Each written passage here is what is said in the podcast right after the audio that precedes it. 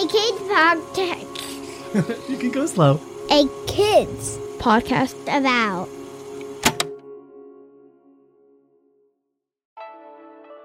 Hey, listeners, thanks for finding this episode. We believe in the power of conversations and knowing that kids like you are ready to talk about the big things going on in their world. If you like this episode, please consider liking or reviewing the show through whatever app you're using to listen right now. That helps others discover this podcast, and that helps make sure this show is reaching the ears that need to hear it most. Thanks.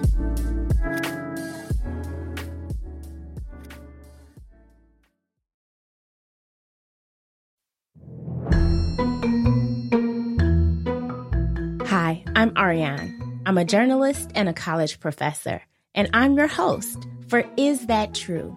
A kids podcast about facts. Each week, we'll go on a fact checking investigation, and we'll do this with experts whose job it is to know these things, and enthusiasts who are people who just really love the topics we'll be learning about. As a journalist, I ask questions every day. Questions like, why is something the way it is? Or what happened in history? Or what can we look into to know more? And it's so amazing to me that now I get to do all of that with you. We're going to ask these questions together. And along the way, we'll learn how to check to see if we know what we think we know. Uncovering the truth is lots of fun for me. And if you're a fact finder, truth seeker kind of kid too, you've definitely come to the right place. This season on Is That True? We'll investigate world records in Olympic history. We'll go around the world from Africa to Antarctica. And we'll learn a thing or two about how to sniff out the truth along the way. Today's fact is out of this world. Seriously, it's really that good. Hi, my name is Anea Griffith, and I am eight years old, and I'm from Oregon. Did you know that potatoes can grow on Mars? Potatoes on Mars? Wow, Anea. I honestly have no idea. It's been a while since I learned about Mars in school. I was probably as young as many of you. And because science is always working on learning new things, I can assume that there are a lot of new research about Mars that I don't know. Some things could even be different. When we think about facts and what is true, things change. And sometimes they change a lot. When it comes to astronomy, the study of space, this is very true. The more we can go explore, the more we learn. Just think about the number of planets. When I was in school in the 1990s, we were taught that there were nine planets in our solar system. And at the time, that was thought to be true. It was based on what we knew and what the science of that time could tell us. But in 2006, things changed. The International Astronomical Union, which is this huge group of really smart people in astronomy, said that Pluto should not be considered a planet, but something called a dwarf planet. So now our fact is different. We have eight planets in our solar system. It's important to always get the most up to date information about space. So I looked for an expert who studies it, and I found the perfect person. After the break, I'll take you to the Museum of Science and Industry in Chicago to meet Dr. Voula Saridakis. She's a curator at the museum and a historian of science and technology. I can't wait for you to hear what she says. Be right back.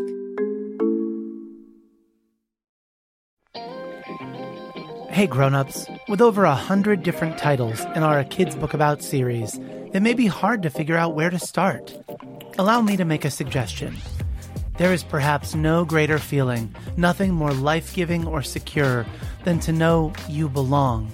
No matter where you are, what you're experiencing, or who you're around, without that feeling of belonging, it's hard to concentrate on anything else. We can help our kids know what it feels like to belong and what it takes to help others feel like they belong around us. When you do belong, you it's very very evident, right? Because I like to say your heart smiles and your brain is tickled. That's Kevin Carroll, author of A Kid's Book About Belonging. Check out our Kevin Talks About Belonging episode of A Kid's Book About, the podcast. Listen together with the kiddos in your life. And when you're ready, visit akidsco.com for more great books and podcasts made to empower kids.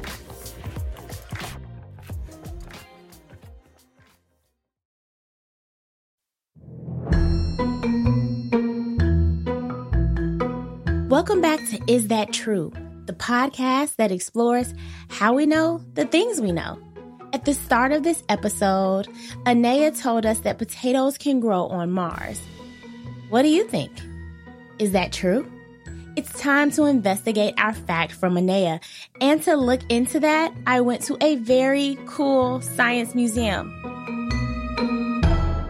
So, hi, my name is Voula Saridakis, and I'm a curator at the Museum of Science and Industry in Chicago. And I'm part of a team at the museum that takes care of thousands of artifacts, some of which are 100 or even 200 years old, and I help put exhibits together.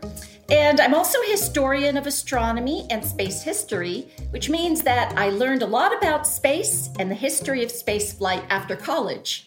That is so cool. Can you tell us about how did you get into this work?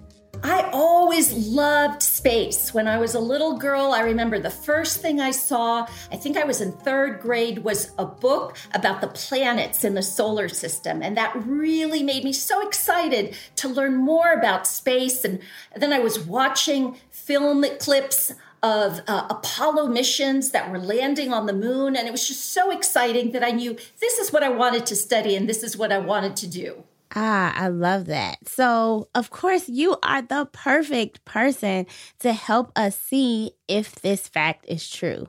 So, is it true that potatoes can grow on Mars? Well, the short answer to that question is yes, we should be able to, under the right conditions, which actually have a lot to do with something called habitability. Oh, wow, wow. So, what does habitability mean? Research groups around the world are exploring this thing called habitability. We also study it here on Earth. And that means to what degree or extent can we inhabit other worlds, not just Mars, but the moon or other planets in the system, solar system, and even beyond. So, in addition to how much oxygen or atmosphere exists on these other worlds, um, this would determine how much or little we can breathe and the technology needed to, to help us breathe.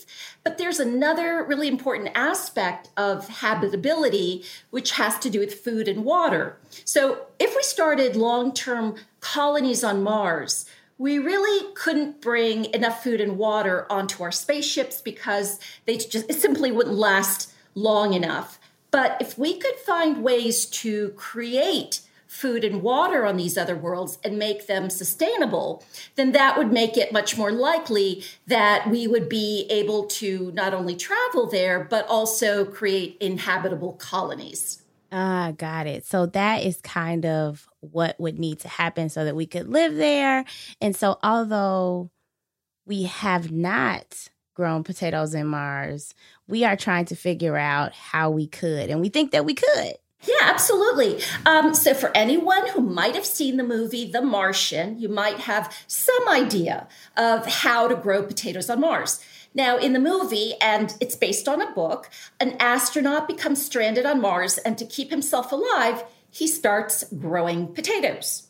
So in the movie, we see him, um, you know, using Martian soil, but you still need fertilizer, and the only organic material fertilizer available to him is human waste. Now, that can be dangerous because human waste carries it can carry bacteria and other pathogens we call them that could make us really really sick. But in the movie uh, he freeze dries and exposes this human waste to sub-zero temperatures on mars and that way you wind up killing off anything harmful. He kills off anything harmful to to himself. But another potential problem. Now, Martian soil contains a group of chemical compounds called perchlorates, which are in fact toxic to humans. But scientists think that we can get beyond this problem if we soak Martian soil in water and we wash it. So the idea is that the toxins would wash away and then you could eat potatoes or any plants for that matter grown on Martian soil. But this has to be uh, tested first. Now, potatoes also love the sun and they need to be planted somewhere with plenty of sun, which is a problem on Mars because, as we already know, Mars is further from the sun than Earth. And one important thing scientists are studying on Mars gravity. You know, the thing that helps pull us towards the ground so we don't float away. And finally, there is the issue of gravity. So Mars has only one third of Earth's gravity. So the question is can plants with roots that grow down into the, uh, into the ground grow down into the Martian ground if there's so little gravity? And tests have been done on the International Space Station that show that plants can still grow vertically in space. And they do this because they have a hormone called auxin, A U X I N, that helps them do exactly that. So we can also use special machines here on Earth to test plants with uh, simulated Martian gravity. And so these tests suggest that Mars's gravity is not an issue or should not be an issue. But again, you know, just like uh, with the temperatures, this has to be tested on Mars to be absolutely positive. And what other work is being done to test habitability on Mars? Recently, the latest Mars rover, Perseverance, or Percy as we call it, land, which landed on Mars this past February, is also performing some really important tests and experiments that will eventually help us learn more about habitability on Mars. So, Perseverance is the first mission to uh, designed to seek signs of past microbial life by collecting rock and soil samples that will actually one day be returned to Earth. And Percy will also look for evidence that there was once a possibility of life and a possibility of water. And finally, it has special experiment uh, equipment on board that is going to try to convert carbon dioxide into oxygen, which is something that we would need to breathe. So, all of this is designed to help us learn more about the planet So, Dr. Saridakis was our perfect expert for this fact because she loves space history and astronomy and space flight. And if you There's do so too, there are tons of ways you could work for- in this industry when you grow, up. What you can um, are able to do in the space industry. Uh, it's great to be an astronaut. A lot of people think, you know, the first thing they think about is, hey, I want to be an astronaut. And if that's what you want to be, that's great. And I say go for it. But there's so many other ways you can contribute to our understanding of space and the future travel to space, whether it's travel by humans or even robotic probes. So be an astronaut if you want to be an astronaut, or you can also be a biologist. You could be an engineer, a geologist, an astronomer, a roboticist, a technician. You could even be a space journalist if you wanted to. So there's really a whole universe of options out there. And um, maybe even one day you'll be testing those first uh, Mars soil samples that will be coming back to Earth from the Perseverance mission. Wow, I love that. Maybe it is time for a career change because space journalist sounds like an amazing opportunity. Right. Thank you so much, Voula. We are just so happy to have you today. Thank you. Thank you. It's been a pleasure.